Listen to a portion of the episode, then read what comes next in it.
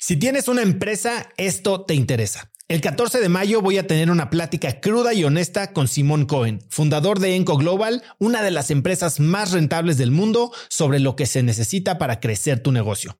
Después de muchos años en el mundo del emprendimiento y con la perspectiva de los cracks a quienes he entrevistado, hoy sé que la realidad es que no existe un secreto si es que quieres escalar. Lo que sí funciona es tener hábitos y sistemas sólidos, claridad en tus metas y aprender de quienes lo están logrando todo hoy, en tiempo real. Te invito a Business Hackers, un evento virtual en el que por primera vez Simón nos contará los detalles de su negocio para entender qué hay detrás de ese éxito y qué es lo que se necesita para replicarlo en tu propia empresa. Conéctate a Business Hackers desde donde estés el próximo 14 de mayo. Inscríbete hoy mismo en cracks.la diagonal hackers y encuentras el link en la descripción de este episodio. Este episodio es presentado por Diri Móvil, la innovadora compañía de telefonía celular que conecta a cientos de miles de mexicanos. Yo no sé a ti, pero lo peor que me puede pasar es quedarme sin datos en mi plan o quedarme incomunicado en eventos y no poder trabajar desde donde esté. Platicando con amigos sobre este problema, hace unos meses conocí Diri, que es el líder indiscutible en la venta de eSIMs digitales que puedes usar como línea principal manteniendo tu número actual o también como línea secundaria para siempre estar conectado en México, Estados Unidos y Canadá. A través de la aplicación de Diri puedes gestionar tu línea y elegir entre diversos planes como el que yo uso de 40 gigas al mes por solo 279 pesos.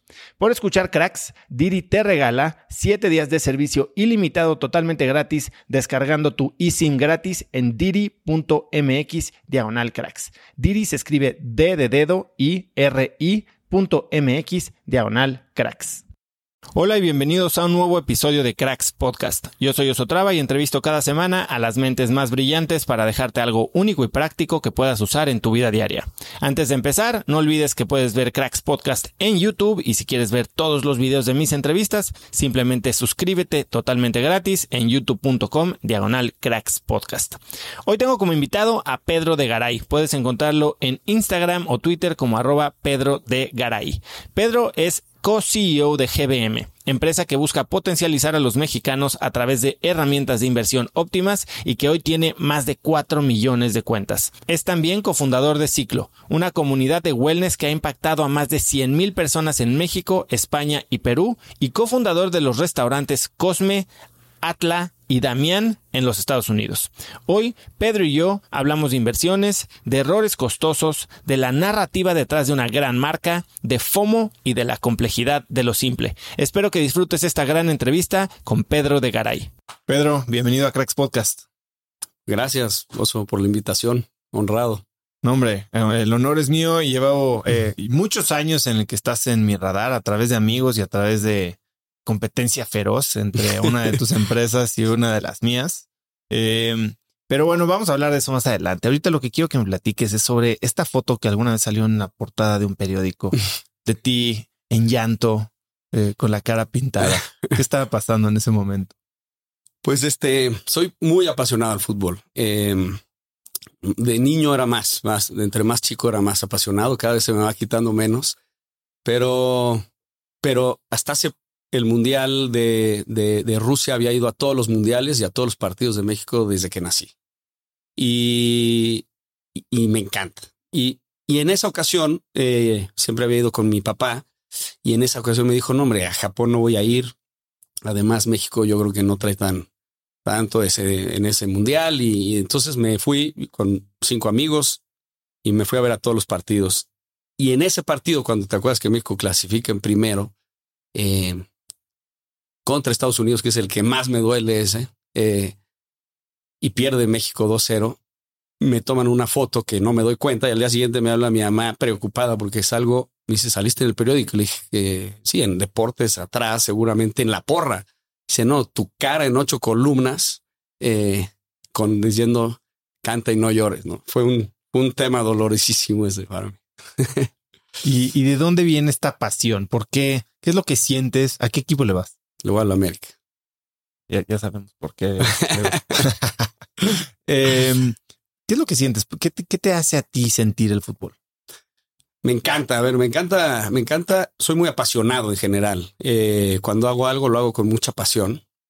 el fútbol despierta esa pasión mucho en mí. Y, y desde chico, mi, mi papá me llevaba al estadio desde muy, muy chico y, y desde ahí tengo una pasión por el, por el fútbol. Eh, jugué toda mi vida. Eh, no, nunca al nivel que me hubiera gustado jugar, eh, pero me encanta. Me encanta el fútbol y, y despierta esto que, que, no lo vives en, en, el día a día. Tiene que suceder un torneo, tiene que suceder una de estas para que resalte esta pasión. Eso fue 2002. Dos.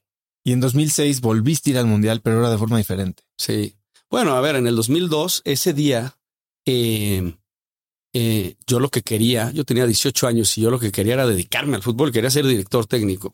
Eh, y le pido chamba al Vasco Aguirre en, en un... En, habían pocos mexicanos y en, coincidimos en un hotel y le pedí trabajo y le dije, hoy quiero ser director técnico gratis. Ya, le, ya, había ya lo habían contratado en los Asuna.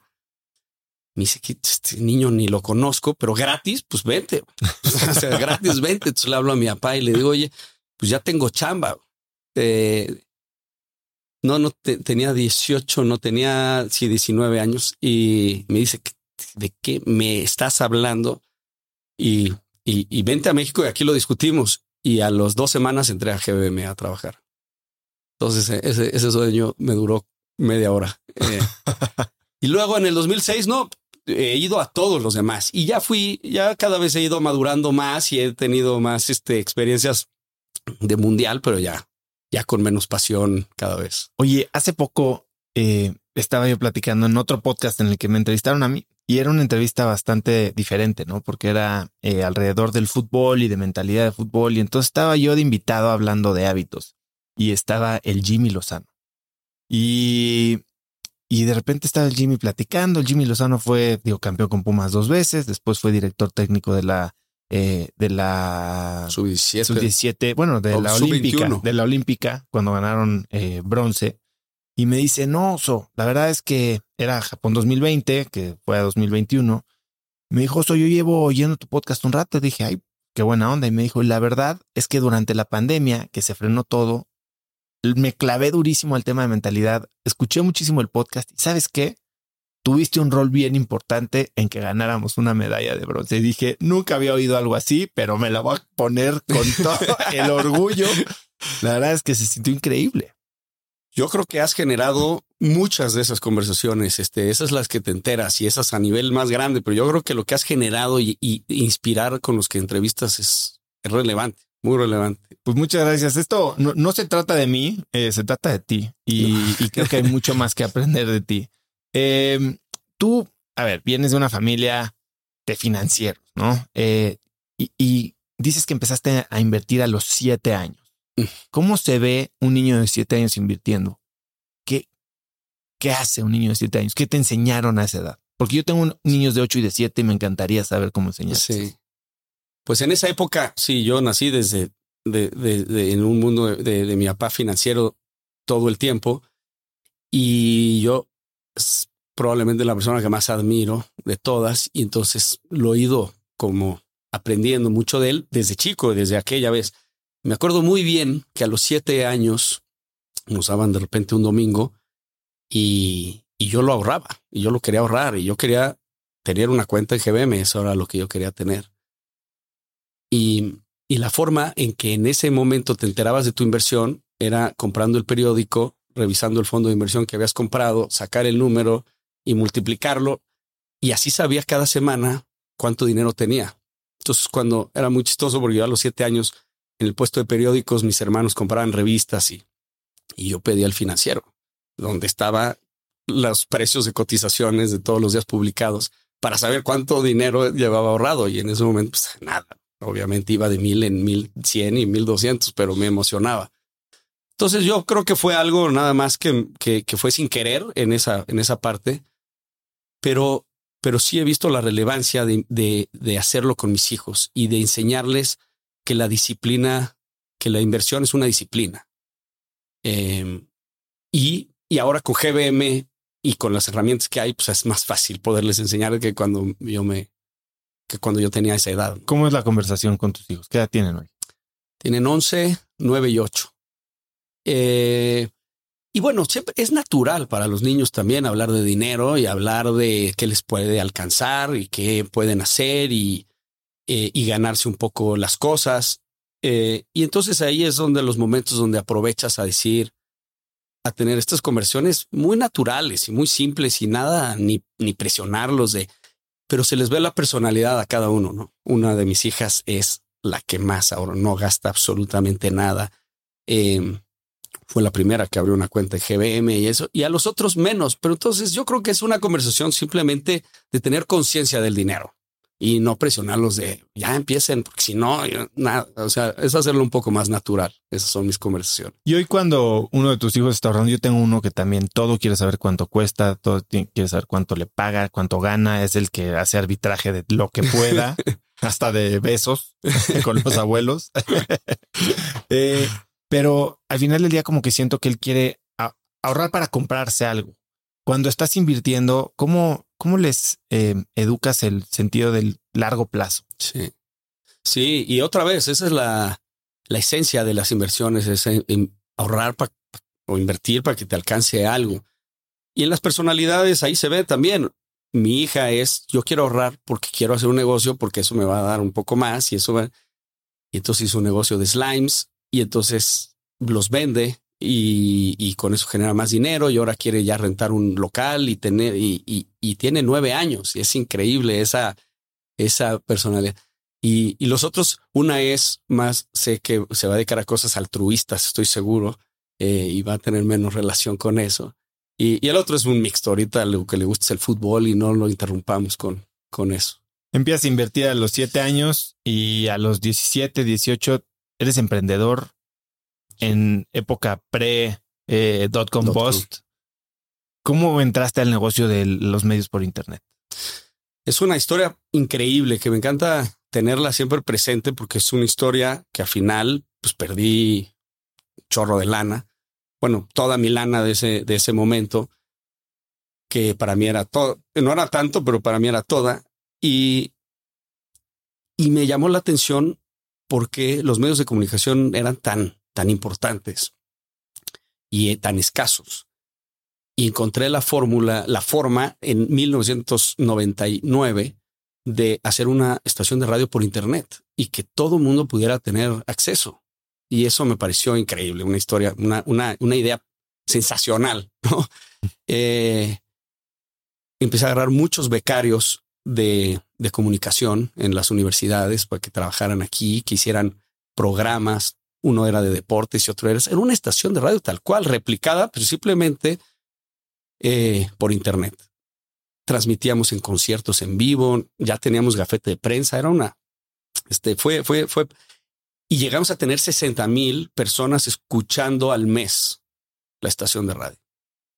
Brutal. Entonces empecé a vender publicidad y luego se empezó a emocionar eh, todo el tema de dot com hasta pensar que yo que podía, que podía llegar a eso.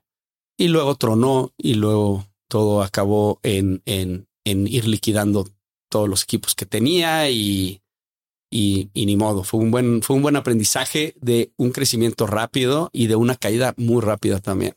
¿Qué te llevas de, de aprendizaje, particularmente sobre la caída? Porque en el medio financiero, de repente parece que la fiesta nunca va a acabar y de un día para otro se acaba la música y es un poquito similar a lo que viviste en ese momento. Sí. Bueno, a ver, lo único que, lo primero que aprendes es que ser emprendedor tienes e, e, esa cuestión binaria eh, de, de, apostar por cosas y que, y que puedan valer cero. Eh, ¿Por qué? Porque, porque estás creando algo nuevo, algo que no estás seguro si la gente está queriendo lo que tú estás haciendo. Y y, aprendes un poco también a tener conciencia de la diversificación. O sea, yo haber puesto todo mi dinero me dolió muchísimo y me hubiera gustado haber tenido un colchón de algo. Entonces también creo que estar el all-in es romántico cuando oyes historias buenas, pero cuando historias malas es una, son personas pues, que, que les cuesta mucho regresar. Cara. Entonces creo que también esa diversificación es importante. Oye, y hablando más allá de, de lo material y el dinero y la pérdida económica que tuviste, eh, creo que uno de los errores importantes, y muy comunes que cometemos los emprendedores es hacer un all-in en nuestro emprendimiento, pero con nuestra identidad. ¿Tú qué eres? Emprendedor. Y soy emprendedor porque tengo esta estación de radio. Y cuando truena esta estación de radio, tal vez no eres nada, ¿no? ¿Qué te queda? ¿Cómo viviste esa experiencia, sobre todo a una corta edad en la que estás tratando de desarrollar pues, tu identidad? Sí. Sí, fue, fue, yo estaba saliendo de prepa, justamente era sexto de prepa, eh, iba a entrar a la universidad. Todos mis amigos, o la gran mayoría, se fueron a estudiar seis meses fuera. Me lo perdí porque yo tenía este compromiso. Es otra de las cosas que me arrepiento. Me hubiera encantado vivir esa experiencia porque aprendes, hubiera aprendido cosas que, que, que, que ya no pude retomarlas después. Em, pero pero también estás chavo y también mi, mi, mi, mentalidad fue, a ver, también no, no, no, no te dolió mucho, pero tienes 19. Este, puedes empezar otra vez cualquier cosa, encuentra un trabajo, un sueldo, empieza a ahorrar otra vez y si quieres emprender, pues que puedas hacerlo con socios y, en fin, creo que, creo que es más, menos duro que te pase a los 19. Entraste a GMM en 2002, me acabas de decir, ¿no? Cuando tu papá te dijo, realmente a platicar de tu idea de ser director técnico. ¿Qué era GBM en ese momento? GBM se fundó como una institución eh, eh, que atendía eh, dinero de instituciones y dinero como de patrimonios, digamos, medianos y altos. porque no hay, no en, México la cultura de inversionistas es para ellos, era para ellos nada más, era para este tipo de, de capitales que estaban dispuestos a, invertir de largo plazo, a tomar riesgos. Y, y eso era GBM, era, era, éramos exper eh, eh, tratar de ser expertos en ideas de inversión para este tipo de patrimonios. Yo entré de analista y, y fui analista y luego analista senior, ya, ya llevando un sector completo de análisis en, en GBM. Y eso me dio unas bases increíbles para analizar empresas.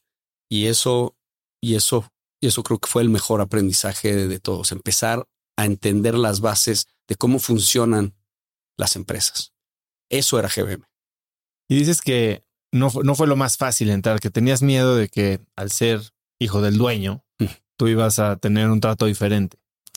Sí, sí, sí, sí. Y, y, y era un poco obvio eso. Y, y en su momento hasta platiqué con mi papá y le dije, oye, prefiero a lo mejor no trabajar en GBM y trabajar en otra institución financiera. Eh, pero la verdad es que también es una de esas como rebeldías que puedes tener a esa edad. Y mi papá me dice, haz lo que quieras, pero creo que aquí vas a tener una oportunidad enorme de, de aprender y posiblemente desarrollarte pero haz lo que quieras. Entonces finalmente entré a GBM y me dejé un poco también de esta rebeldía de no, yo no quiero esto, que no me traten. digo, la verdad es que es, todo está en cada uno, todo mundo, todo, cada quien depende de sí mismo, no, no, no de, no de otras circunstancias finalmente. GMM se forma eh, por tu papá, socios y tiene una relación muy cercana a Roberto Hernández y Alfredo Harp. Eh, ellos dos, ciertamente personas que moldearon el sistema financiero del país y que mucha gente los cataloga como el, el Warren Buffett y Charlie Munger mexicanos, ¿no? Eh, empresarios de value investing, de muy largo plazo, muy estratégicos. ¿Tú qué relación, si alguna, tuviste con ellos o tienes con ellos? ¿Y qué crees que son las lecciones más importantes que aprendiste? Sí, tengo una relación muy cercana a, a ellos porque, porque, porque son socios de GBM y no solamente eso, sino son muy amigos de, de nosotros y tengo la fortuna de hablar muy seguido con ellos. Mi, mi, mi aprendizaje, por ejemplo, eh, Roberto es, es, una persona insaciable de querer eh, aprender más de cualquier tipo de persona, de cualquier edad. Se ha convertido en mi amigo. O sea, ya no es el amigo de mi papá, ya es mi amigo eh, que platicamos y que, y que me escucha de lo que yo digo eh, y por supuesto yo lo escucho, trato de escuchar cinco veces más, pero es una persona insaciable de querer aprender de todo tipo de personas.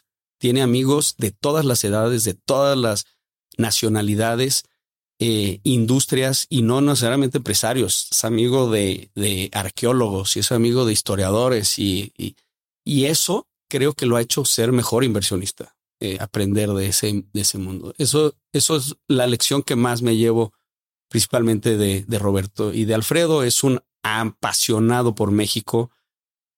Eh, invierte la mayoría de su tiempo en México y, y la frase que él siempre dice es, eh, la mejor inversión está en México y para, y para comprobarlo estamos nosotros. Nosotros hemos invertido siempre más del 95% de nuestro en México.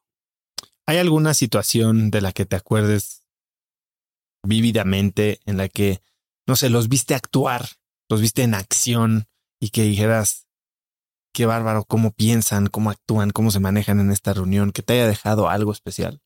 En todas las que tengo con ellos. Realmente tenemos unas con regularidad eh, y luego viajes que me amablemente me invitan a mí eh, y, y, y, los ves platicar. Es, eh, a mí lo que más me llama la atención de verdad es la forma en que escuchan y de verdad escuchan y aprenden. O sea, no, no, no creen saber, por supuesto, todo al revés. Y eso creo que es un aprendizaje de humildad y de que para ser un buen inversionista necesitas ser humilde porque muchas veces te van a poner, el tiempo te pone en tu lugar. Ahora, ellos, eh, como dices, se, se, caracterizan por invertir en industria, en, México en particular, en momentos también a veces difíciles. Eh, ¿Qué has aprendido de ellos en cuanto a aprovechar oportunidades? ¿Cómo las detectan ellos que hoy o a lo largo de tu carrera has tratado de implementar? Sí, sí. Invertir en épocas de pánico, invertir en épocas donde la gente salga por, por, las, eh, por las puertas eh, de atrás, eh, es donde más oportunidades ha dado. Confiar, haber confiado en que México es una gran oportunidad y y cuando hay crisis o cuando hay cambio de presidente o cuando eso, que mucha gente sale corriendo, ellos es cuando más acaban entrando. Y eso es un aprendizaje que quiero, que he tratado de seguir y que, y que, y que creo que es la adecuada. Dame un ejemplo de alguna situación en la que todo el mundo estaba panicado y tú dijiste, vamos a jalar. Bueno, pues yo, yo entré a GBM en el 2002. Para el 2007 yo ya estaba en un, eh, manejando un, un, hedge fund eh, dentro de GBM.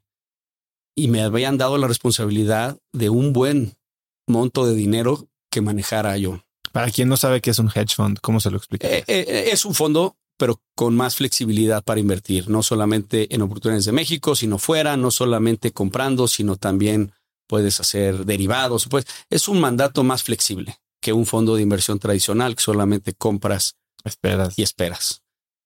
Eh, aunque esa era más nuestra estrategia, comprar y esperar, eh, pero, pero, pero era más flexible. Y en el 2008, pues viene la crisis más picuda, obviamente, que me había tocado a mí. Y, y cuando todo mundo sale, tuvimos la fortuna de tener muy buenos clientes, que al revés, que cuando vieron estos, esta crisis, en lugar de salir y vender sus posiciones en el hedge fund, que bien lo pudieron haber hecho porque era una era, era, líquida y podías tener tu liquidez inmediatamente. Al revés, confiaron en que era el mejor momento para invertir con lo que nosotros les proponíamos. Es decir, no es momento, claramente no es momento de, de salir, sino de entrar. Y el mejor periodo de inversión que tuvimos fue las compras que hicimos en el 2008 y 2009 en las meras crisis duele muchísimo porque no es que le atines al, piso. Compraste y luego se volvió a caer 20%. Y comprabas y se volvió a caer 20%. Y decías, no sé cuándo va a terminar esto. Pero bueno, finalmente la mentalidad de invertir en épocas malas, en empresas buenas, invertir con mentalidad de largo plazo, creo que es el éxito de los grandes empresarios que ha habido en el mundo. Y ese fue el ejemplo más importante. ¿Tienes algún ejemplo de alguna inversión particular que hayas hecho en esos momentos, en 2008-2009? Pues sí, bueno, es que hicimos varias. En México eh, invertimos en eh, comercial mexicana a menos de un peso, me parece que, que, que, duró un día esa Un día, que fue una locura. Invertimos en las embotelladoras, invertimos en los aeropuertos, estas grandes empresas que sabemos que están bien manejadas, que indiscriminadamente se caen porque todo se cae. Ahí esas, esas principalmente.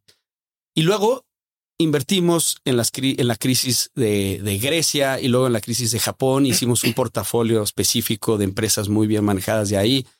Comprábamos, compramos la bolsa de Grecia en ese momento que valía como una vez Evita, eh, una empresa que generaba 45% de margen, que no se iba a morir. No sé, ese tipo de historias que cuando llegan a perspectiva dices, ¿cómo no invertí más? Obviamente, pero te digo, cada vez que compraba se caía otro 20%. ¿Y cuál es el razonamiento o no el razonamiento? Yo creo que mucho de la inversión tiene que ver con psicología humana, ¿no? Eh, en general, los mercados em, están cayendo y sigue cayendo y tienes la responsabilidad fiduciaria con tus inversionistas. ¿Cuál es esta conversación que tenías tú y obviamente tu equipo para seguir confiando en la teoría? Porque ves que dicen que los mercados pueden ser irracionales más tiempo de lo que tú puedes ser solvente. Totalmente. A ver, bueno, primero no. Mi libro, mi libro favorito de inversión es The Most Important Thing de Howard Marks. Ese, no lo ese, ese es mi libro favorito, que es habla principalmente de la psicología de los mercados. Y, y bueno, en primer lugar, para soportar este tipo de cosas de caídas, tienes que no estar apalancado. La palanca mata. Punto. O sea, porque ahí, ahí sí no hay de otra que si, que si te que si eres un for seller es la peor cosa que te puede pasar. Entonces no hay que estar apalancado.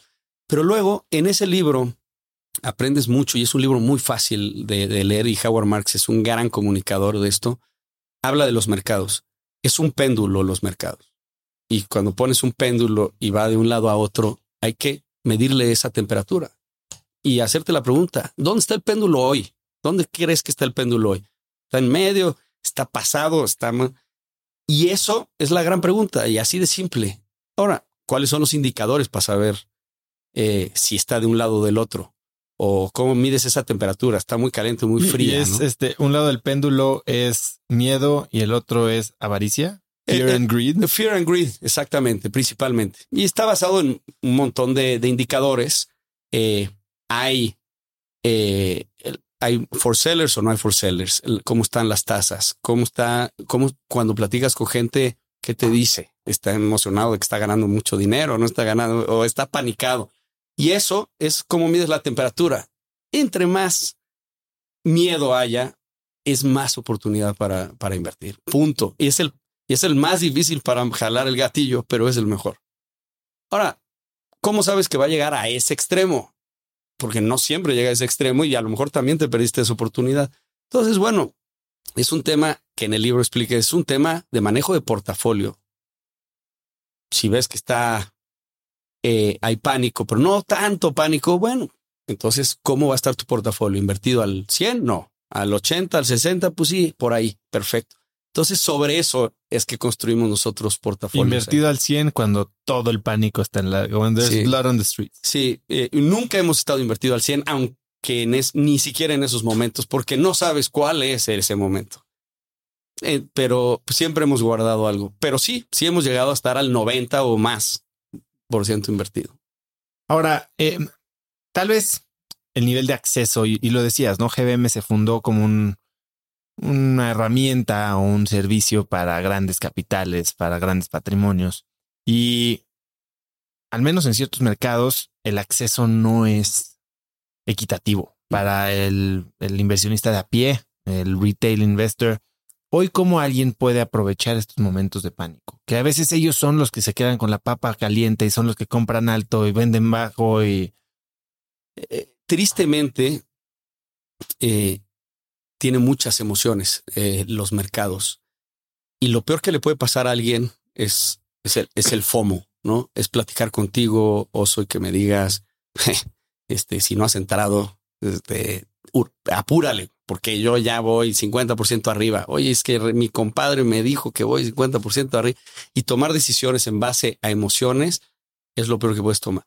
Entonces, la verdad es que es humano y es lo más difícil de hacer.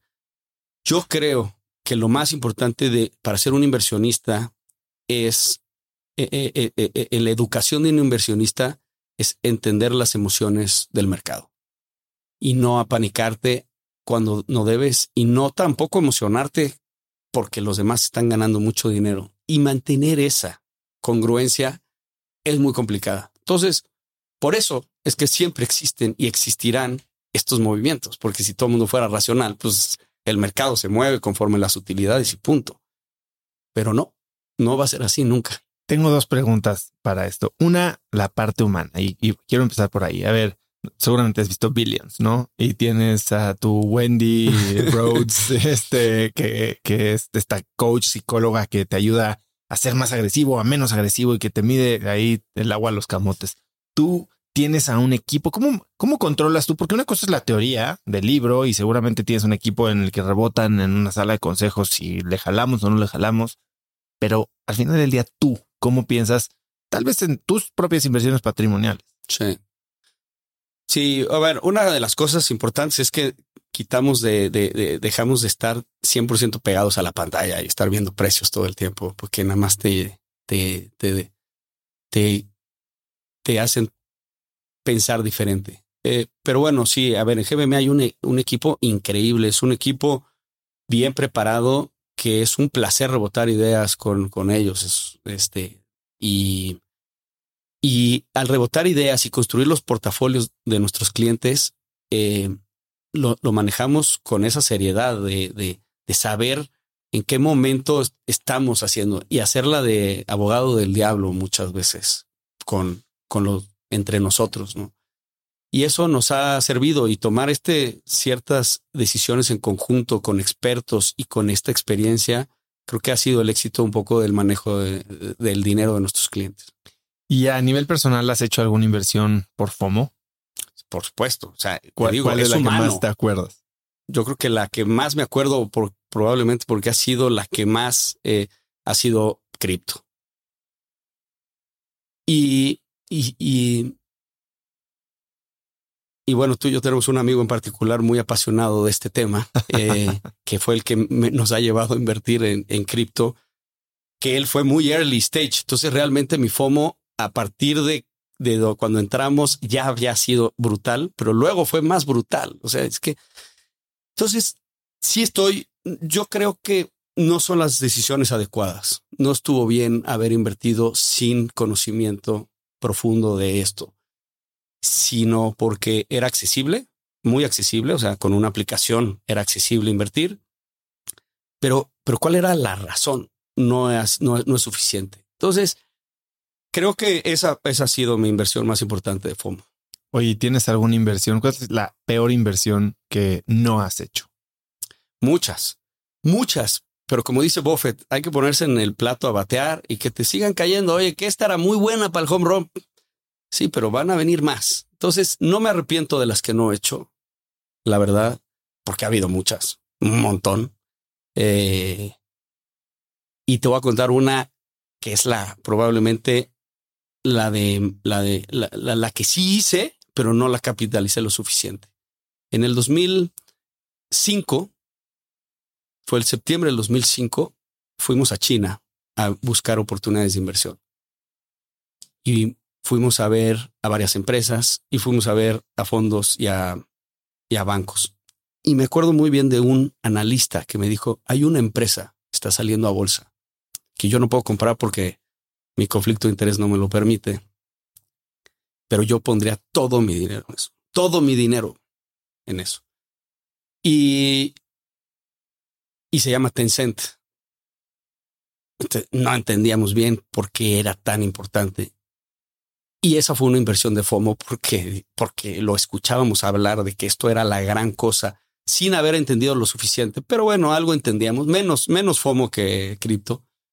Invertimos ahí en Tencent, regresamos y al año habíamos hecho tres veces el dinero. Y dijimos, uy, qué buen viaje hicimos a China salió gratis del viaje y, mucho más. La inversión a largo plazo, cabrón. Acuérdate de las inversiones de largo plazo. Lo has leído mil veces. Son inversiones de largo plazo. Pero bueno, es muy difícil. O sea, pensamos que habíamos hecho la cosa más increíble para GBM. Pues, pues sí, sí fue buenísima, pero no, no ¿Y, ¿Y, cómo, cómo decides? No, o sea, a todo lo pasado es muy fácil y te puedes flagelar todo lo que quieras porque te perdiste del 99.9% del retorno que estaba en la mesa. Pero eso no lo sabías, ¿no? Eh, ¿Qué estrategias hay de, de, de, de, gain harvesting, no? Tal vez vender parte de la posición y dejar otro. ¿Cómo piensas de eso tú? Este, bueno, a ver, yo creo que todo depende de cada una y, y, y ir analizando cada una oportunidad y claramente esta que me preguntabas de cuál has dejado pasar que te arrepientes, esa, esa pesa por mucho porque además sí la hicimos. es peor. Eh, pero bueno, la verdad es que en ese momento tomas la decisión con la información que tienes y es, y así es como te acaba yendo en la vida, ¿no? Oye, te hubiera ido mejor si te hubieras ido de maestría a esta otra escuela que a esta y hubieras conocido acá al fundador de Google. Sí, pero bueno, pues con la información que yo tenía en ese momento era la que tenías que tomar. Entonces, cada una hay que irla viendo. Y hablas, ok, una parte es la psicología, ¿no? De los tomadores de decisiones y del mercado en general. Pero ya desde hace años estamos y, y, lo hemos visto y lo hemos sufrido como personas en los que los grandes movimientos de los mercados no vienen de la psicología, vienen de la programación y las matemáticas. ¿Qué pasa en ese momento? ¿En qué momento deja de ser psicológico y humano y en qué momento empieza a ser matemático y automático. Hay, hay otro libro de, bueno, todos los que escribe George Soros, que es la teoría de la reflexividad, que es justamente cómo también la información que la gente va tomando eh, en su toma de decisiones para invertir, también las, se convierte en realidad finalmente. O sea, el fulfilling process. fulfilling process. Y, y entonces no es que la tecnología haya cambiado, no, no es que no es que no haya cambiado el mundo, cambió el mundo o ahora la inteligencia artificial o, o probablemente en su momento las cripto iban a cambiar el mundo. Probablemente unas sí y otras no cambian el mundo. Pero, pero finalmente los jugadores de los mercados son personas y son humanos y, y, y, siempre va a pasar estas exageraciones. Entonces, luego los acaban poniendo en su lugar y regresan a la racionalidad y al balance que es verlo en temas de ventas y de utilidades, porque así son las empresas. Entonces, sí, yo creo que la tecnología y las matemáticas, yo creo que te refieres a los algoritmos de high frequency, que eso es también un juego increíble y es un, un, ambiente en, el, en, el, en, los mercados muy competitivo, súper competitivo. Bueno, hay estas leyendas de que la gente manda a hacer eh, cables y, y, taladrar la ciudad entera, cables de fibra óptica para ahorrarse cinco metros de una esquina y gastan millones de dólares porque esos cinco metros son nanosegundos en los que la orden llega antes. Justo, justo. Entonces imagínate esa competencia que es no de matemáticas, es infraestructura, también se convierte en eso. Eh, pero bueno, es un juego, es un juego interesante y el más famoso de todos ellos es, es el, es el eh, es, Renaissance, que no es, bueno, no se sabe qué hace bien Renaissance, es el fondo más importante matemático del mundo, pero parece que no es high frequency en particular, sino son, son diferentes estrategias dentro del fondo.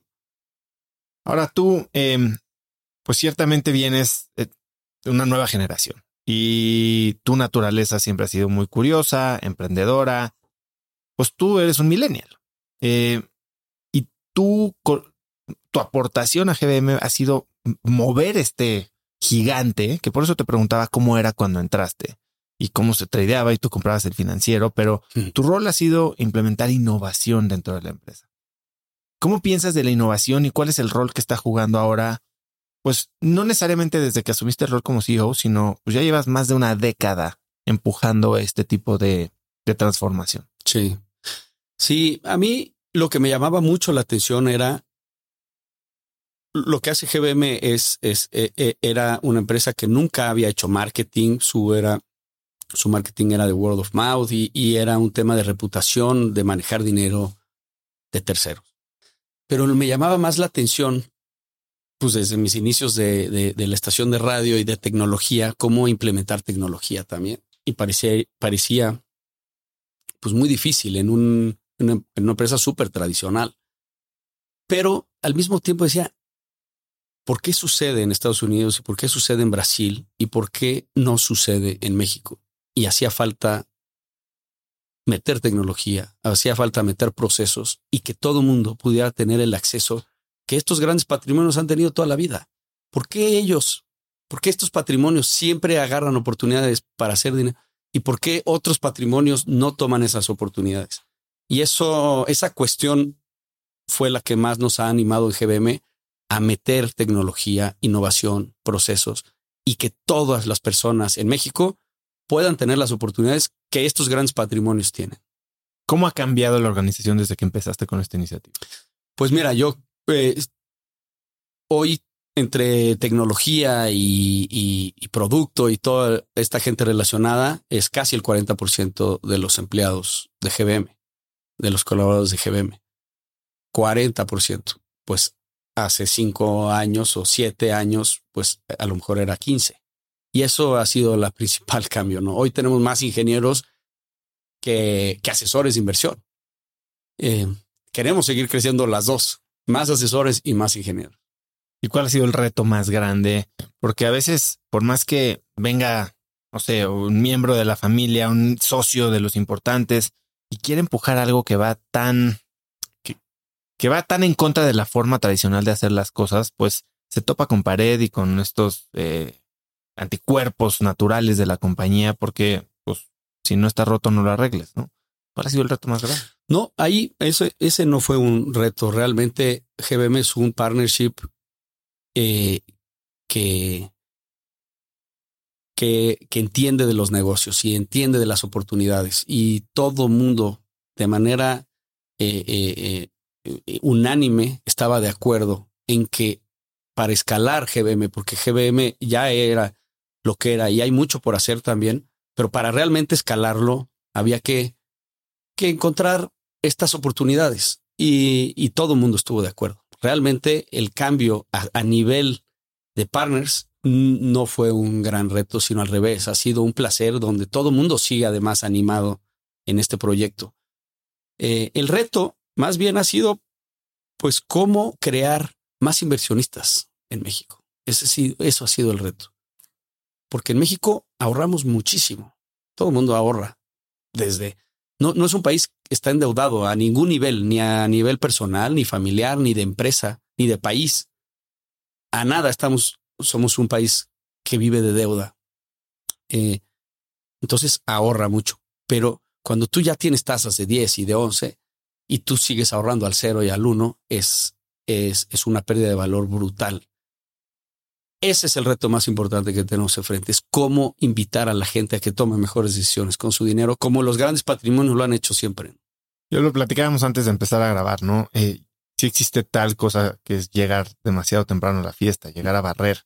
Y yo creo que lo, lo difícil de cuando haces eso es educar a un mercado.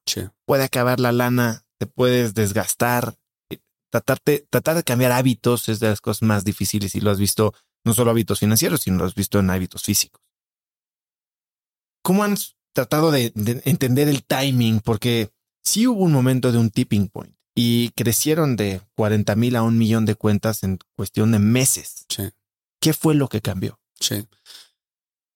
Mira, yo, yo creo que más bien ahí estaba la demanda, pero no había los mecanismos para, para ellos de manera fácil eh, de, de accederlo. Entonces, Realmente en esta ocasión el timing fue muy adecuado. Por, probablemente porque más bien somos una cultura muy americanizada también y nos fijamos en mucho en Estados Unidos y ahí todo mundo invierte y allá los mercados pues, están en todas las películas y o sea es algo en la vida común de las personas y aquí no no lo no lo ha sido todavía cuando hubo una plataforma que con minutos podías acceder a las mismas herramientas que siempre nunca habías podido tener, fue este, este crecimiento tan grande que tuvimos en pocos meses. Ahora, es un país de 120 millones.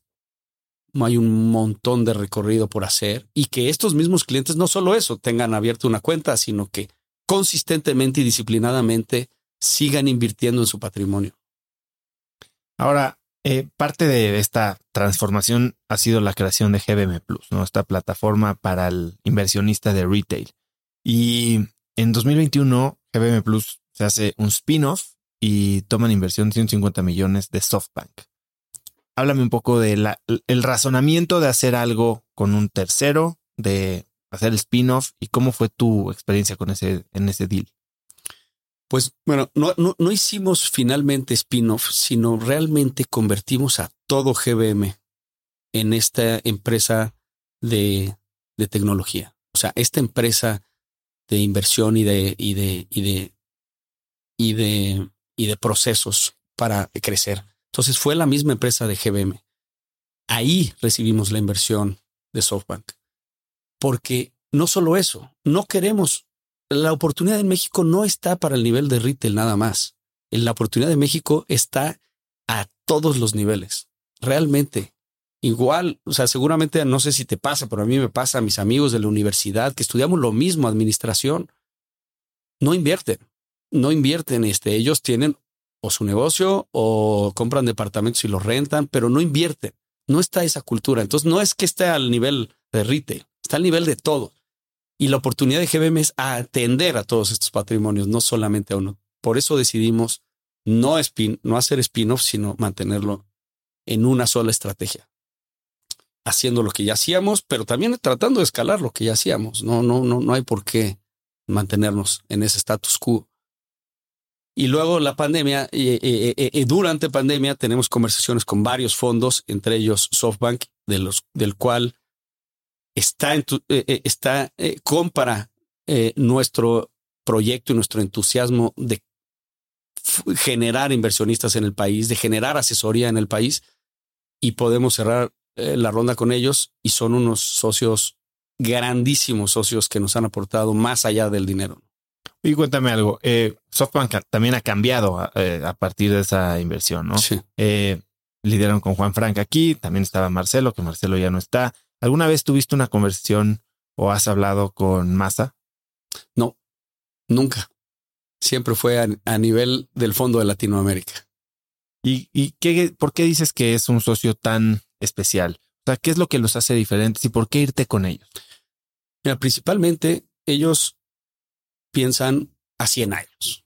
No es como quieren hacer dinero en tres años y vender y porque eso no era nuestro espíritu.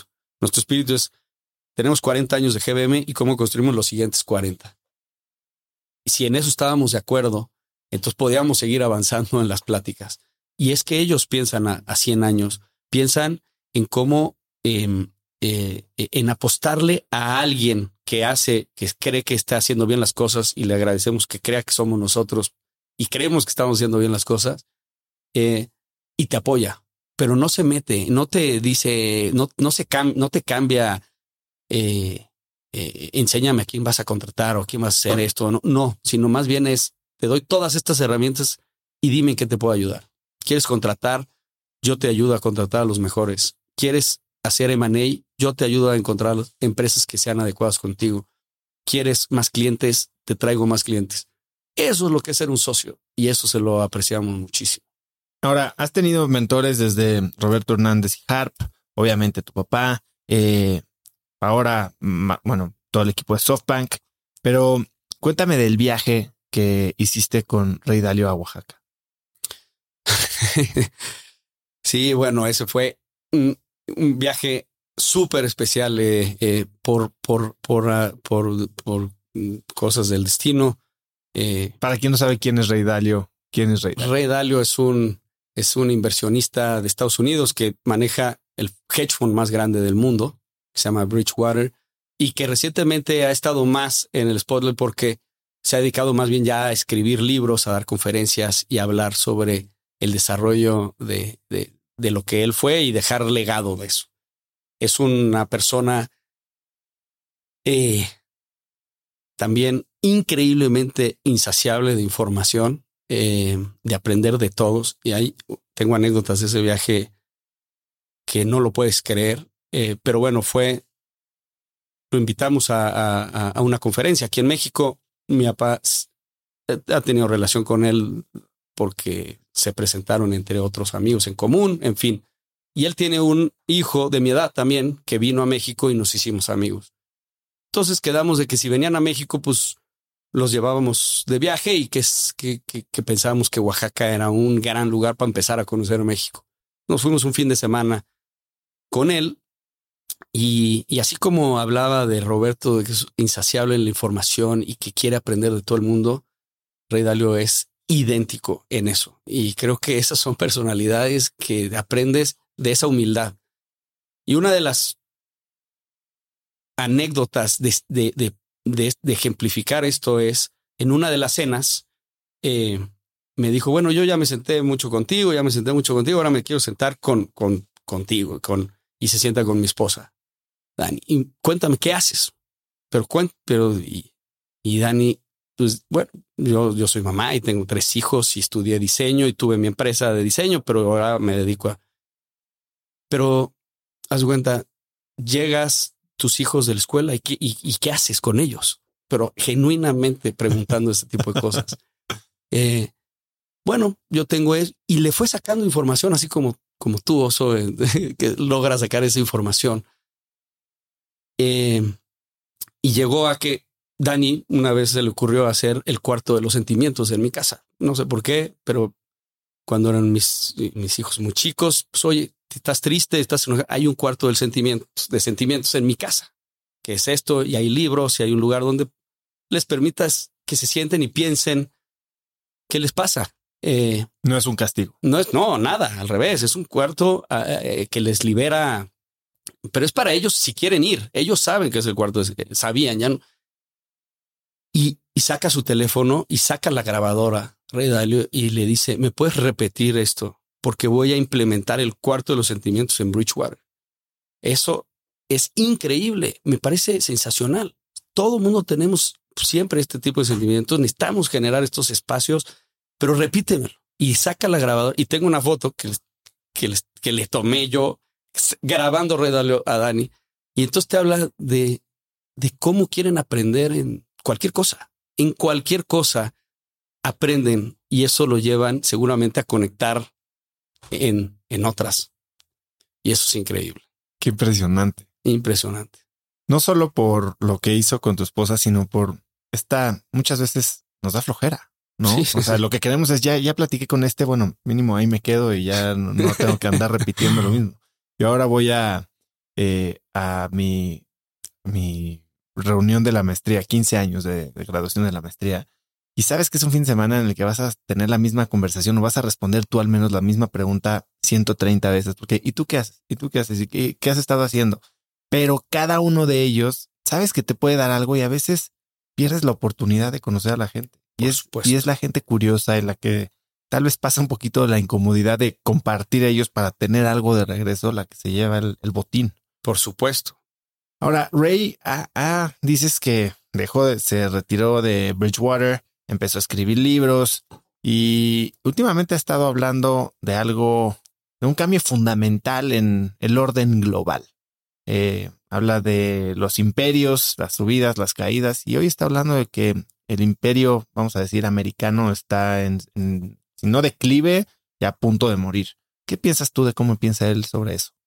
Bueno, a ver, es una tesis interesantísima y bien fundamentada. Y es un libro, no sé si de 600 hojas, que que explica por qué la historia se acaba repitiendo una y otra vez en ciclos a veces de 100 años, a veces de 200, pero se acaba repitiendo y encuentra los fundamentos de por qué hoy estamos en una de esos.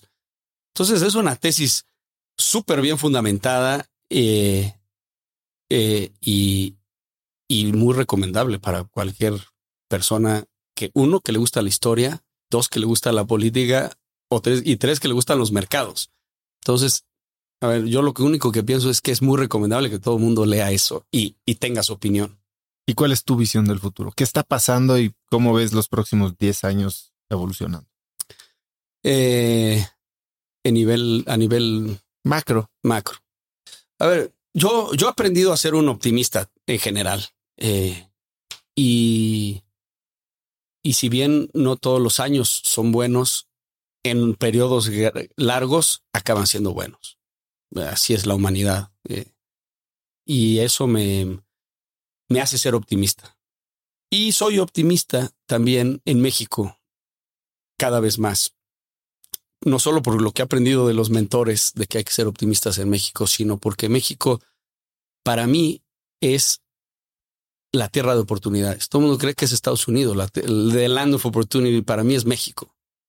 En Estados Unidos me parece que, que hay, que está todo hecho.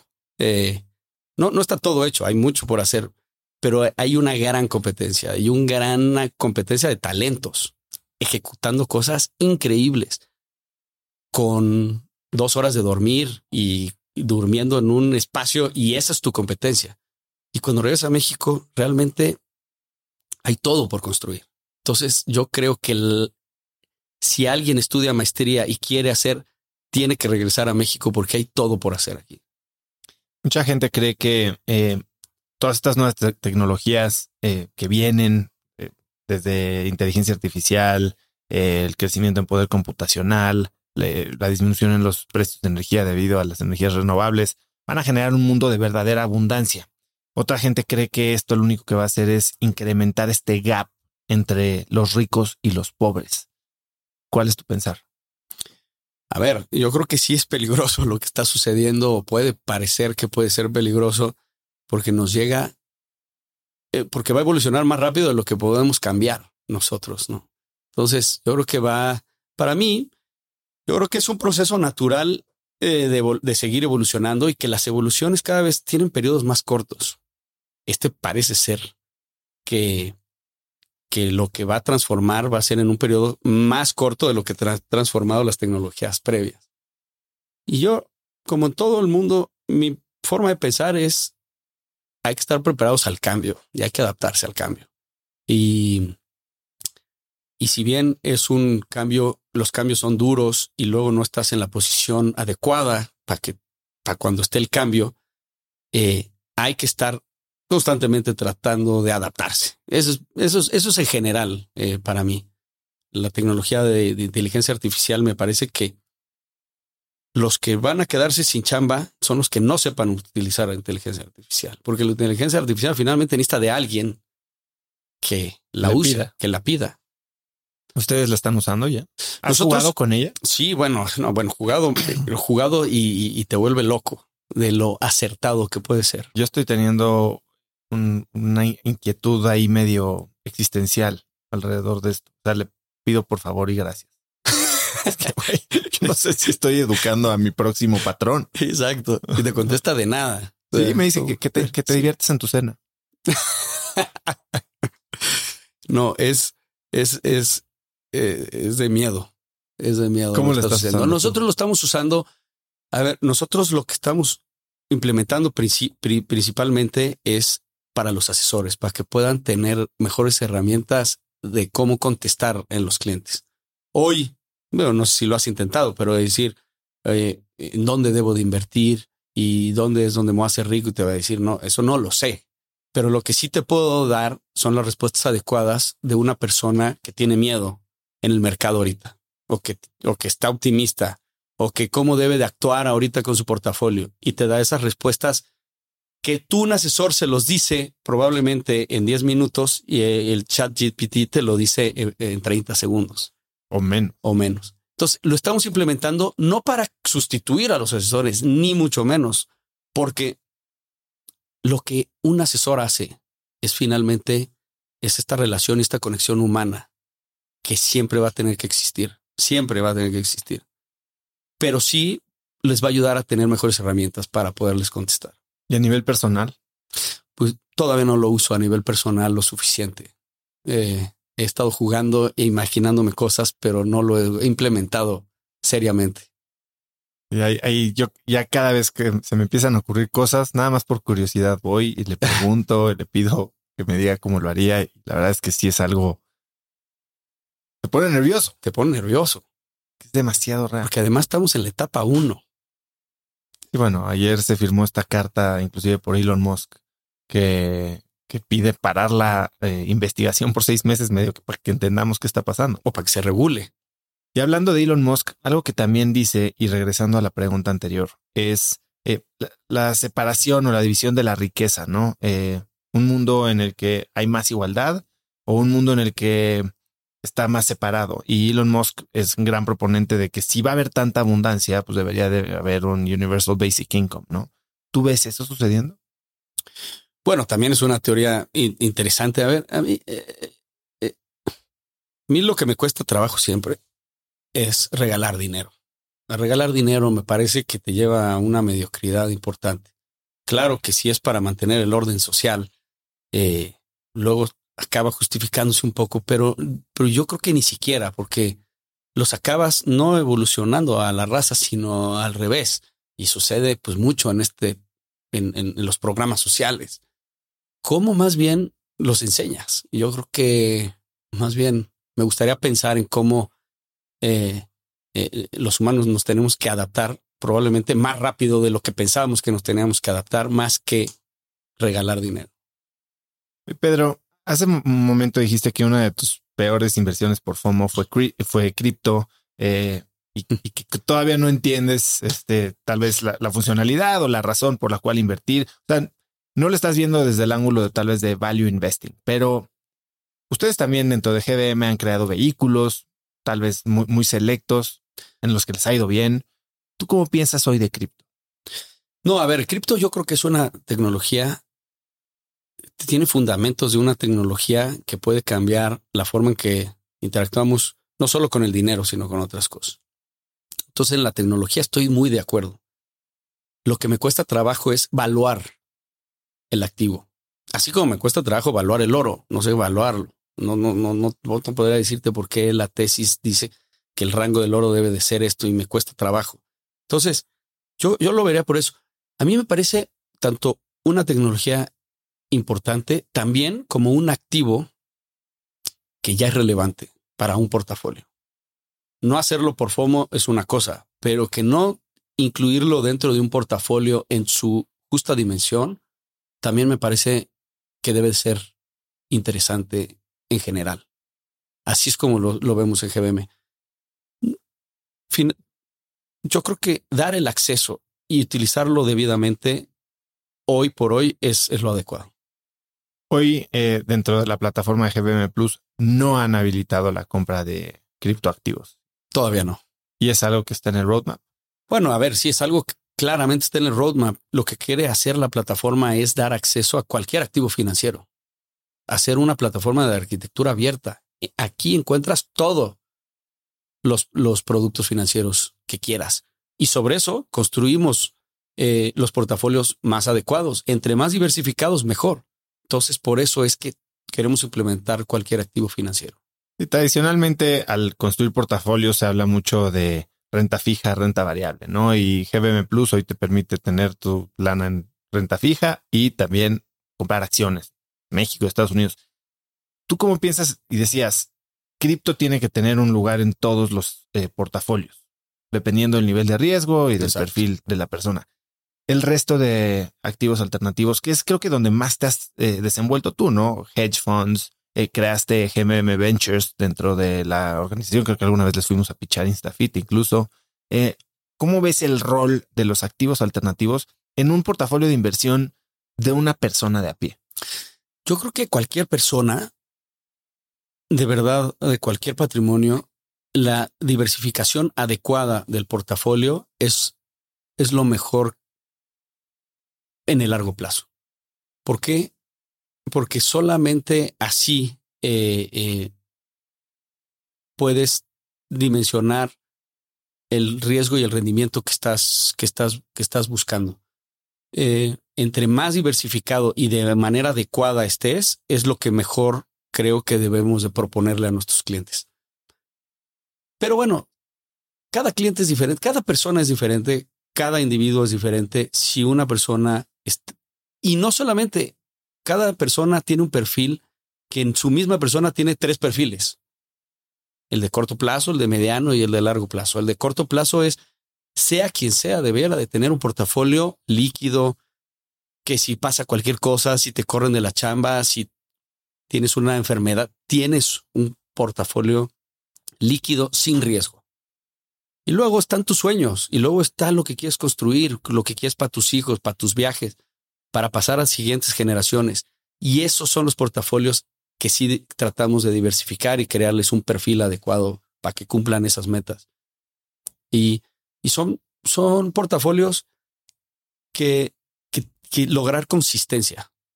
Mm, ese portafolio, entre más diversificado estés, si hay una persona que invirtió, invirtió en cripto y eso se subió 200%, tu portafolio ese diversificado no se va a subir nunca 200%, pero tampoco nunca va a bajar 80%.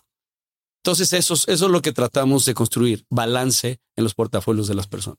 Tienes emprendimientos en los que también por interés operas, si no operas todos los días, si tienes una mano bien metida, ¿no? Háblame de, de tu relación con la hospitalidad y los restaurantes. Ese fue, ese es un proyecto, eh, es un proyecto increíble que surge cuando estamos viviendo en, en, en Nueva York.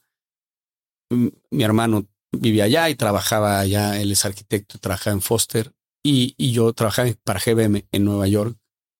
En ese momento, unos amigos de la escuela también vivían allá, eran banqueros de UBS y entre todos teníamos la inquietud de por qué en Nueva York podías encontrar la gastronomía, la mejor gastronomía del mundo, de cualquier cocina, pero no encontrabas la mejor de México, o por lo menos genuinamente de un chef mexicano que venga de, de aquí.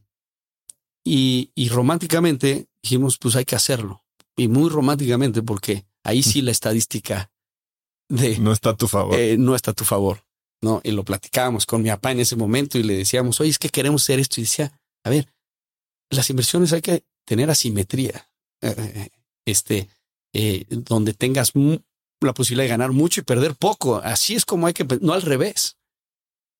Y en los restaurantes sucede eso. La estadística, creo que de los restaurantes de Nueva York que abren por primera vez, el 80% quebran los primeros dos años. Y esa es tu estadística. Y sobre eso trabaja, ¿no? Entonces decía, pues, digo, a lo mejor, ¿por qué no lo donan mejor ese dinero en vez de invertirlo en algo tan difícil? Pero bueno, fue un sueño romántico de poner el mejor restaurante de México, fuera de México. Esa era nuestra idea. Y para eso, pues teníamos que encontrar eh, eh, eh, cómo hacerlo. Y el mejor y el chef más reconocido y, y probablemente el, el que ha sido la escuela de chefs en México es Enrique Olvera.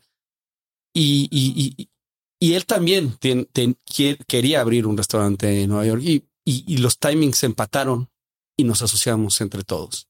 Y ha sido una sociedad increíble, ha sido un restaurante que, que, pues, que ha traído un montón de, de satisfacciones y pues ha jalado muy bien, afortunadamente, en contra de todas las probabilidades. ¿Y qué has aprendido de esa industria que te ha ayudado a ser mejor CEO o co-CEO de GBM? Es, es una industria intensiva en, gente, en proveedores. Es una industria súper difícil, súper difícil. Hay cosas más fáciles que esas. Eso he aprendido. Eso he aprendido mucho. He aprendido también que para hacer proyectos hay que hacerla con las, independientemente de hospitalidad, hay que hacerla con, con las mejores personas que encuentres. Eh, que compartan no solamente el talento, la pasión, sino éticamente y, y, la honestidad de, con, quien te quieres asociar por mucho tiempo. Eso he aprendido no solo con ese proyecto, y con, sino con los demás. Em, ha sido una sociedad brutalmente buena, de mucha transparencia y de, y de, y de, y, de que seguimos creando proyectos entre nosotros. Eh, abrimos el segundo, abrimos luego el tercero en Los Ángeles y luego vamos a hacer una taquería y estamos creando proyectos de cómo llevar la gastronomía de México a Estados Unidos.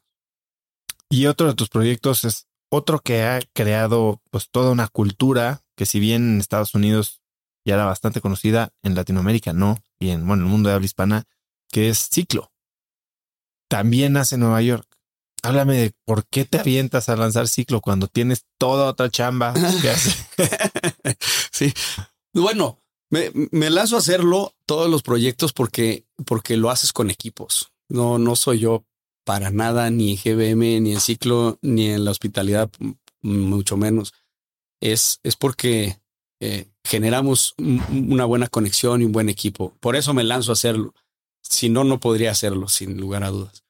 Ciclo nace de Nueva York. Yo también, en la misma época, viviendo allá, otra de las cosas que me llamaron la atención es, es un concepto de un boutique fitness que, que entraba y salía gente emocionada, eh, con música. Cada vez que se abría la puerta se oía música y, y, y era muy nuevo, era 2011 eso.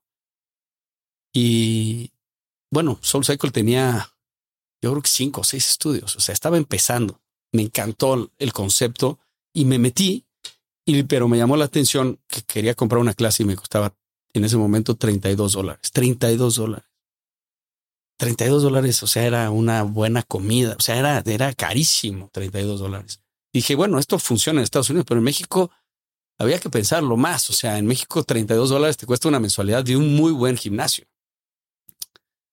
Pero bueno, eh, al final yo creo que dijimos, pues mira, sí, pero, pero pero bueno, no vamos a cobrar 32 dólares, hay que ajustarlo a toda su dimensión y, intentémoslo. Creo que lo que más me di cuenta de ese concepto es que la gente salía feliz. Y eso me llama la atención a mí, de crear productos que la gente los haga felices en todo lo que haga.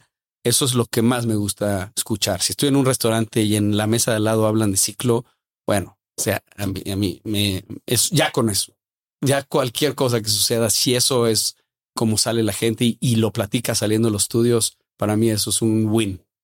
Y hoy estás vetado de Soul Cycle. Sí, estuve, estuve vetado. ¿Cómo, cómo te dicen, discúlpeme, pero usted no puede entrar? Estuve, estuve vetado porque estuvimos haciendo un buen research de cómo poder encontrar al mejor socio que se venga a vivir a México con nosotros y lo encontramos. Y, y Soul Cycle me vetó. Eh, cuando quise reservar, me decía comunícate a las oficinas. Bueno, comunícate a este número, el call center, como diciendo, ah, bueno, dije, no, no debe servir la, no era aplicación, era, era web. Y hablé y me dijo, y, me regañaron. dijeron, tú no puedes pisar. O sea, ¿cómo van a saber quién soy? hay, hay seis, este.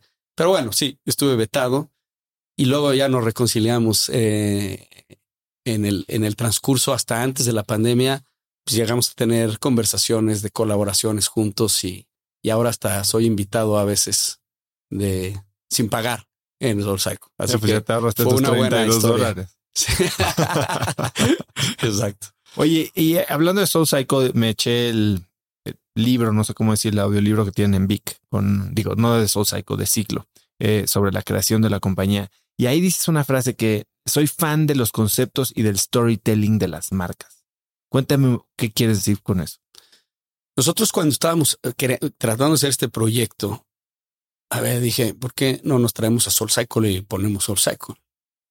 Pero, pero bueno, una, una sí hablé y, bueno, no hablé yo porque yo estaba vetado, pero este. Ya estabas vetado cuando querías traerte la franquicia hablamos y me dijeron, no, no, no, no estamos interesados en México, estamos creciendo en Estados Unidos y nuestro siguiente mercado no es México, es Canadá, etcétera.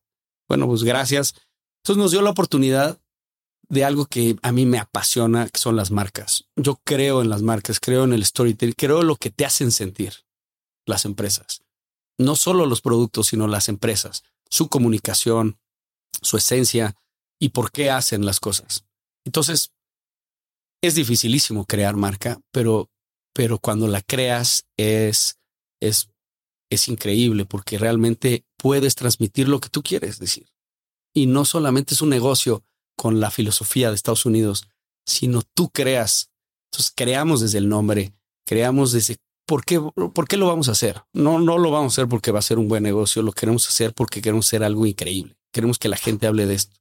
Queremos que vengan mucho y se recomienden entre ellos. Eso es lo que queremos hacer. Queremos ver a la gente feliz y de ahí sale justamente así como Apple dice que los inconformes son los que cambian al mundo. nosotros decimos los, la gente feliz es la que cambia el mundo. Esa es la que cambia a las familias, a las empresas, al, al, al mundo. La gente feliz cambia al mundo y eso es lo que vivimos en ciclo, cómo hacer, hacer eso. Oye, hablando de creación de marcas, digo, sé que eres alguien que lee mucho. ¿Hay algún libro que, que a ti te haya marcado, te haya ayudado a pensar en cómo crear marcas? La, verdad, ninguna en específico he leído mucho de branding, pero, pero más bien me gusta eh, eh, eh, eh pensar y, y, vivir las marcas, ¿no? O sea, yo, yo no he leído un libro de Apple, de la marca de Apple, pero, pero me he metido a ver por qué y cómo crean y el detalle de lo que hacen. Igual Nike, igual esas que son las empresas que admiro. Entonces no, no es por libros, sino más, más viviéndola y pensándola. Sí. Y uno de los libros de Ray Dalio es tu libro y el más famoso, yo creo el primero que escribió, el de Principles. Y por ahí me contaron que tú tienes el proyecto de hacer tu propio libro, tal vez para tu familia nada más, Sí. con tus principios. Exacto. ¿Cuáles son esos principios? Sí, justo cuando lees el libro de Ray Dalio y lo platicamos en ese viaje de Oaxaca, que decía Ray Dalio lo que quiere lograr con ese libro es que todo mundo escriba sus principios. Escribe tus principios. ¿Qué te ha funcionado a ti? No solo los pienses, bájalos, escríbelos porque alguien les va, les va a ayudar a conocer tus principios, seas quien sea. Y entonces me ha animado a eso justamente a escribir los míos y qué me ha funcionado y qué no me ha funcionado y que si alguien y que si lo leen mis hijos, pues me conozcan eh, no solo porque me conocen y lo convivimos, sino ya profundamente cómo, por qué y cómo pienso.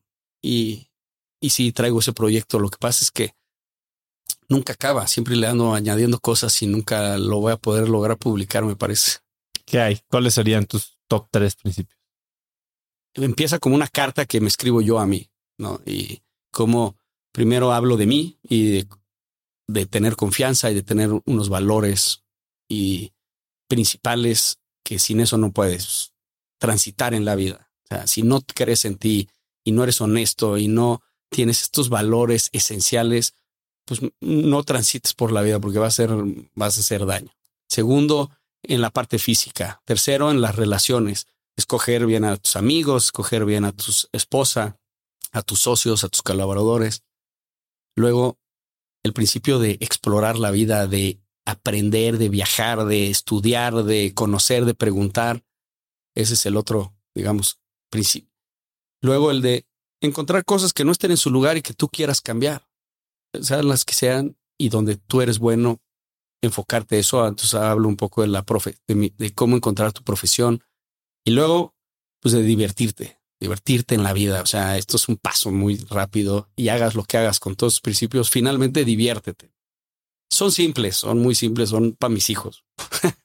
no, si lo publicas, me va a encantar leerlo.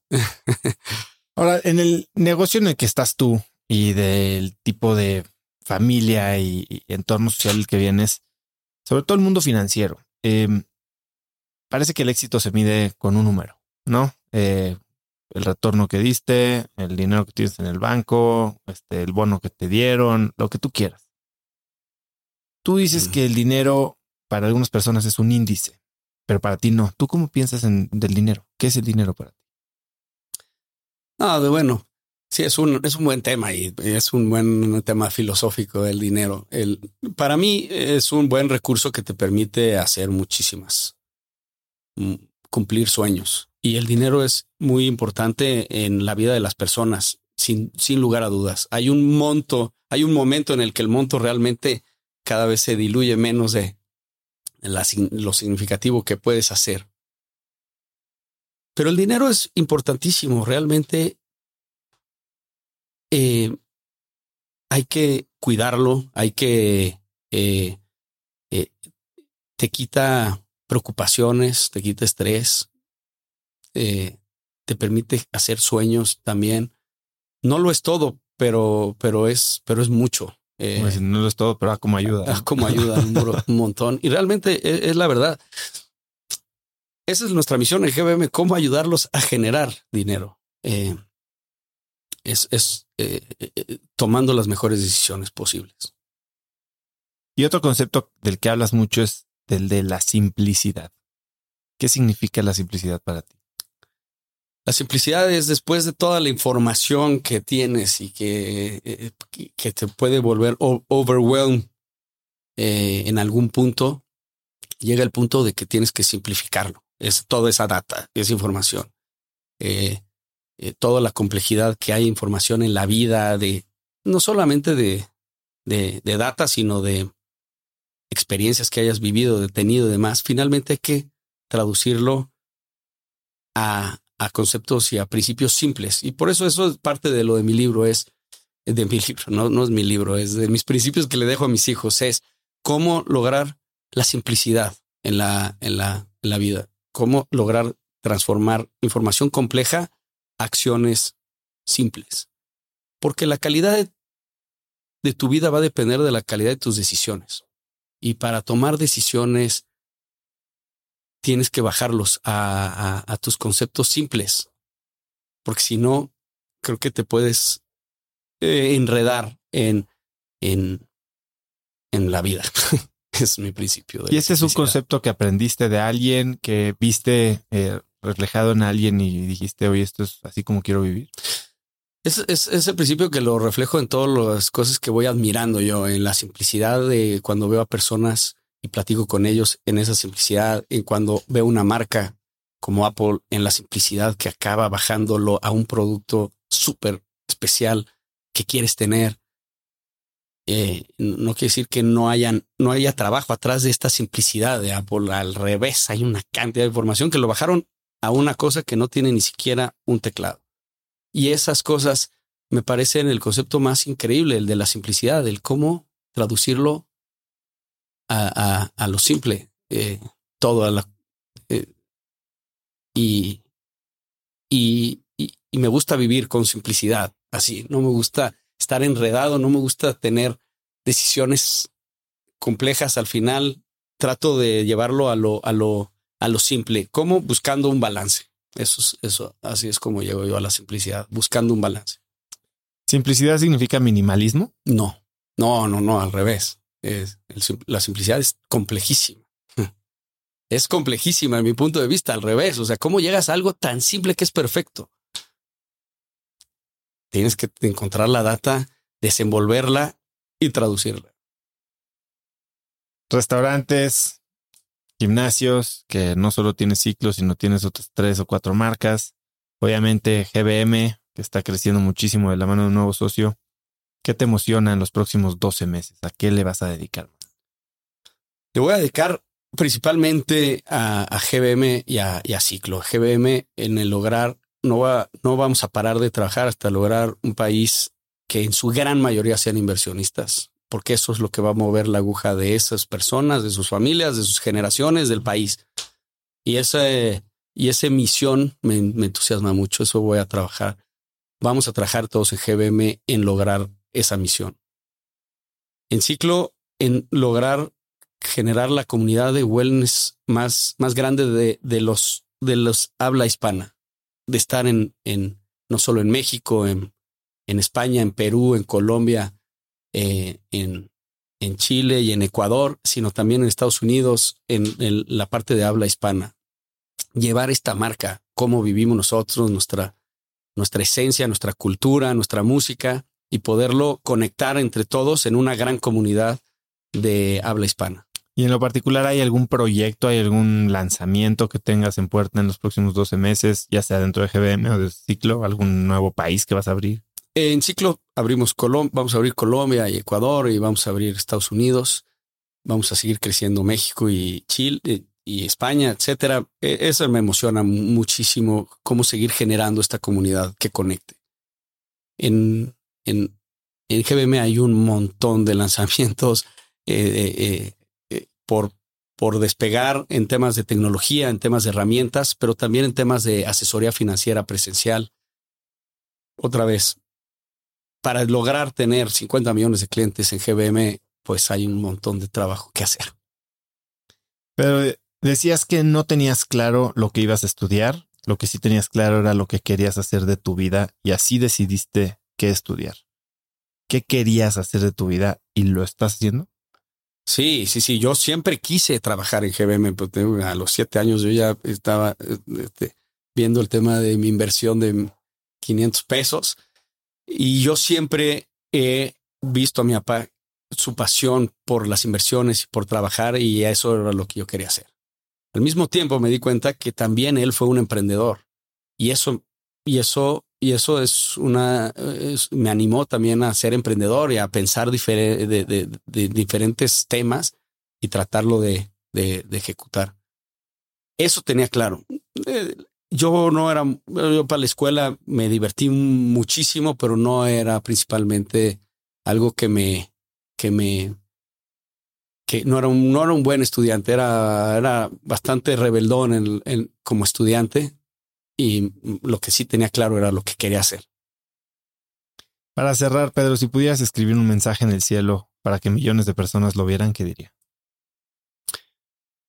Pues la calidad de, de, de, tus decisiones, eh, la calidad de tu vida depende de la calidad de, tus, de tus decisiones. Así que eh, eh, encuentra bien esas, esa, esos principios principales y fundamentales tuyos con los que te vas a basar para tomar esas decisiones. Pedro, la verdad es que es increíble lo, que has hecho como emprendedor, obviamente la responsabilidad que tienes y el gran, la gran herramienta que tienes a tu disposición para generar un cambio real, no de regalar dinero, sino de darle herramientas a la gente para construir futuros. Me parece increíble, eres un crack, qué bueno tenerte aquí. Eh, ¿Dónde puede la gente saber más de ti, contactarte? En ninguna red estoy muy, muy, muy, este, pero bueno, en LinkedIn estoy en, principalmente y, pero bueno, sobre todo en los proyectos en los que están, en los que estoy, me van a encontrar. Ciclo en los restaurantes. Ciclo en los restaurantes, eh, hablando y en cursos para ser inversionista, ahí voy a estar. Buenísimo. ¿Algo que quieras agregar? Eh, pues el otro mensaje en el cielo es vuélvete un inversionista. vuélvete un inversionista. Buenísimo. Pues muchísimas gracias por estar aquí, Pedro. Gracias, Soso. Gracias por la invitación. La cantidad de anécdotas y la visión del mundo del dinero que tiene Pedro no tiene paralelo. Si te gustó el episodio, compártelo con alguien usando el link cracks.la diagonal 222. También sigue Cracks en Spotify o suscríbete en YouTube o iTunes y califícanos con 5 estrellas para que más gente nos pueda encontrar. Mencióname en Instagram o Twitter con la lección que te llevas del episodio de hoy como arroba osotrava y no olvides saludar a Pedro como arroba Pedro de Garay. Puedes encontrar links a todo lo que mencionamos en las notas del episodio en cracks.la diagonal 222 y antes de irte no olvides que ya puedes encontrar mi libro Haz lo que importa. En él te enseño el método DMS de productividad y diseño de vida y puedes escucharlo en exclusiva en Vic o también ordenarlo impreso por Amazon o en Busca Libre si estás en Colombia y otros países, además de cualquier librería de México. Y segundo, no olvides registrarte si quieres recibir todos los viernes un correo muy cortito con mucho punch de mi parte con cinco tips, libros, gadgets, frases, artículos, cosas que me recomiendan mis invitados, mis amigos, cosas que estoy viendo, cosas que estoy aprendiendo, leyendo o probando y que creo que pueden ayudarte a tener una vida más productiva o a empezar una conversación interesante el fin de semana, regístrate para recibir Viernes de Cracks. Es totalmente gratis y puedes recibirla en tu correo si vas a cracks.la diagonal viernes. Eso es todo por hoy. Yo soy Osotrava y espero que tengas una semana de cracks. Si tienes una empresa, esto te interesa. El 14 de mayo voy a tener una plática cruda y honesta con Simón Cohen, fundador de Enco Global, una de las empresas más rentables del mundo, sobre lo que se necesita para crecer tu negocio. Después de muchos años en el mundo del emprendimiento y con la perspectiva de los cracks a quienes he entrevistado, hoy sé que la realidad es que no existe un secreto si es que quieres escalar. Lo que sí funciona es tener hábitos y sistemas sólidos, claridad en tus metas y aprender de quienes lo están logrando todo hoy, en tiempo real. Te invito a Business Hackers, un evento virtual en el que por primera vez Simón nos contará los detalles de su negocio para entender qué hay detrás de ese éxito y qué es lo que se necesita para replicarlo en tu propia empresa. Conéctate a Business Hackers desde donde estés el próximo 14 de mayo. Inscríbete hoy mismo en cracks.la diagonal hackers y encuentras el link en la descripción de este episodio. Este episodio es presentado por Diri Móvil, la innovadora compañía de telefonía celular que conecta a cientos de miles de mexicanos. Yo no sé a ti, Pero lo peor que me puede pasar es quedarme sin datos en mi plan o quedarme incomunicado en eventos y no poder trabajar desde donde esté. Platicando con amigos sobre este problema, hace unos meses conocí Diri, que es el líder indiscutible en la venta de eSIMs digitales que puedes usar como línea principal manteniendo tu número actual o también como línea secundaria para siempre estar conectado en México, Estados Unidos y Canadá. A través de la aplicación de Diri puedes gestionar tu línea y elegir entre diversos planes como el que yo uso de 40 gigas al mes por solo 279 pesos. Por escuchar cracks, Diri te regala 7 días de servicio ilimitado totalmente gratis descargando tu eSIM gratis en diri.mx diagonal cracks. Diri se escribe D de dedo y R I.mx diagonal cracks.